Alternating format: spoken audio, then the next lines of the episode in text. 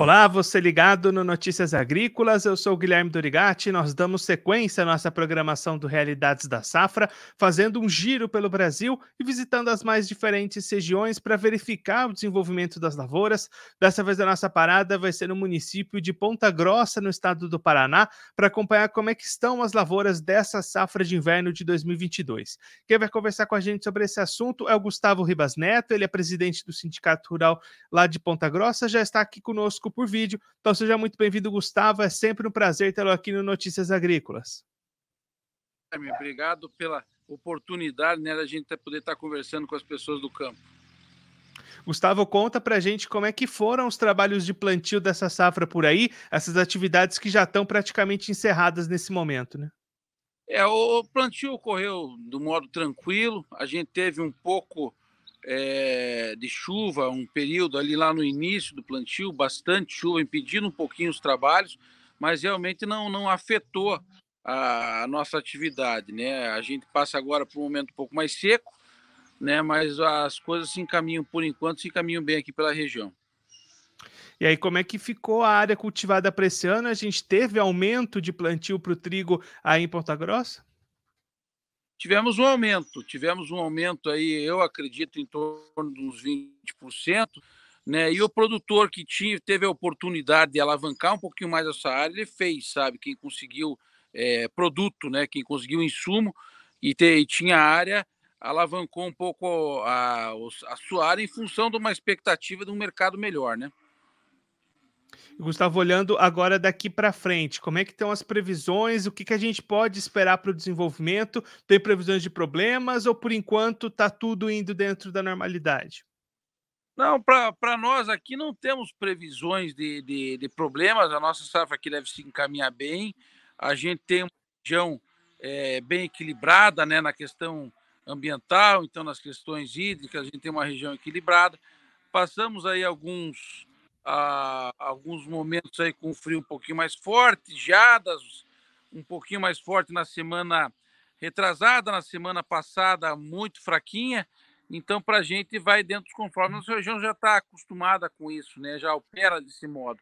Então, para nós as coisas se encaminham bem. A gente tem na região algumas experiências, pessoal procurando entrar com trigo mais cedo, né, para a gente conseguir aí aproveitar melhor o solo, né?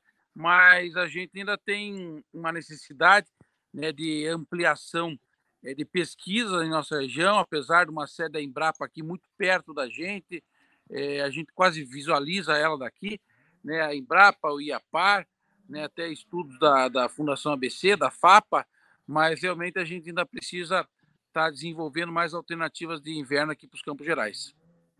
Qual que é a expectativa de produtividade para essa safra para vocês?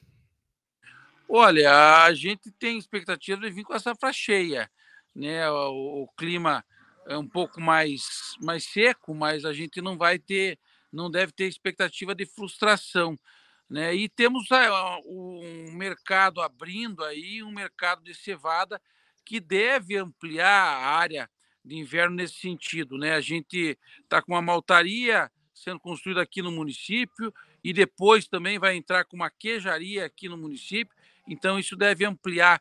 E a parceria pega, inclusive, Guarapuava, né? pega a agrária junto. Então, é agrária, as cooperativas aqui da região, faz com que a gente tenha uma, uma possibilidade de mercado bom a futuro e uma safra no, correndo nos conformes aqui na nossa região. E Gustavo, dentro dessa questão de mercado que você comentou, como é que estão as oportunidades para vendas nesse ano? Os preços estão positivos? Como é que está essa perspectiva de rentabilidade por parte do produtor? É, os preços é, hoje positivos, né? Iniciam, operam bem. Agora, sabe que a gente, na realidade, vai saber o que a gente tem para vender a hora que você está né, no silo, limpo e seco, né? Então, ir lá na hora que chega a hora efetivamente da comercialização, que muitas vezes dá um impacto negativo. Mas eu não acredito nisso esse ano, até pela questão que a gente tem do panorama aí mundial, principalmente milho, né, quem trabalha com a safrinha, no trigo também. Então é até por isso que houve uma expansão, a expectativa de ter um comércio mais firme, né, e a gente poder trabalhar com o trigo pensando na viabilidade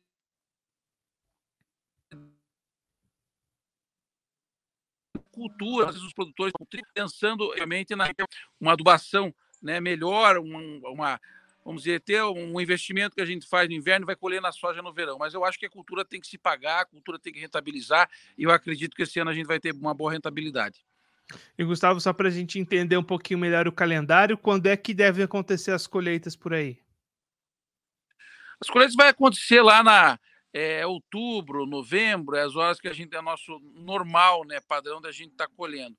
Agora, efetivamente, a gente tem áreas aqui mais ao norte dos Campos Gerais que já estão colhendo, né? Tem áreas aqui próximas até em Palmeira que devem colher em breve, né? Produtor plantando trigo, né? E colhendo do outro lado, né? Colhendo é, colhendo um trigo já plantado lá mais no início do ano, que são a, a, a necessidade que a gente tem de ter mais pesquisa, né, para a gente conseguir realmente ampliar essa janela. Mas a gente tem a, o a pessoal que está dentro do, do ciclo normal vai colher mais para o final do ano. Gustavo, muito obrigado pela sua participação, por ajudar a gente a entender um pouquinho melhor esse cenário das lavouras de trigo aí na região. Se você quiser deixar mais algum recado ou destacar mais algum ponto para quem está acompanhando a gente, pode ficar à vontade. Não, sempre agradecer a oportunidade né, da gente poder estar tá falando para a população, né? E até a população precisa sempre cada vez mais entender da necessidade né, de que o produtor tenha viabilidade, tenha incentivo para a gente poder ter um alimento barato, né? Hoje está muito na pauta de todos a questão do leite, né? E eu ainda comentava hoje, né? Pessoal falando aí leite em sete reais na, na ponta no mercado e o produtor recebe, recebendo algo aí em torno de 2,50, né? Então a gente tem que trabalhar para aproximar e realmente a hora que a gente consegue é, viabilidade de uma cultura como o trigo, a gente faz com que a gente possa avançar. Gustavo, mais uma vez, muito obrigado. A gente deixa aqui o convite para você voltar mais vezes e a gente seguir acompanhando o desenvolvimento dessas lavouras aí no município. Um abraço, até a próxima. Um abraço, eu que agradeço.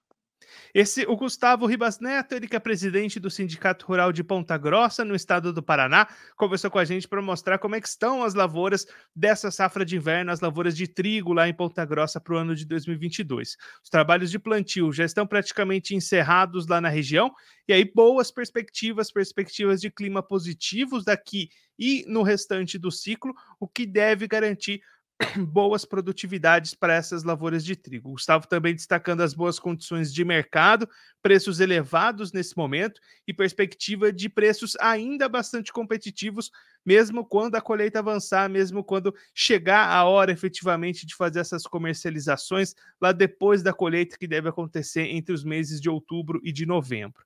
Bom, eu vou ficando por aqui, mas antes eu vou aproveitar para lembrar o que essa é a última semana para participação da premiação da melhor história de um agricultor. Você pode entrar na página inicial do site do Notícias Agrícolas, por lá vai ter todo o caminho para sua participação. Compartilhe a sua história conosco. As melhores histórias vão ser premiadas, então não deixe de participar. Eu vou ficando por aqui, mas a nossa programação continua. Notícias Agrícolas, 25 anos ao lado do produtor rural.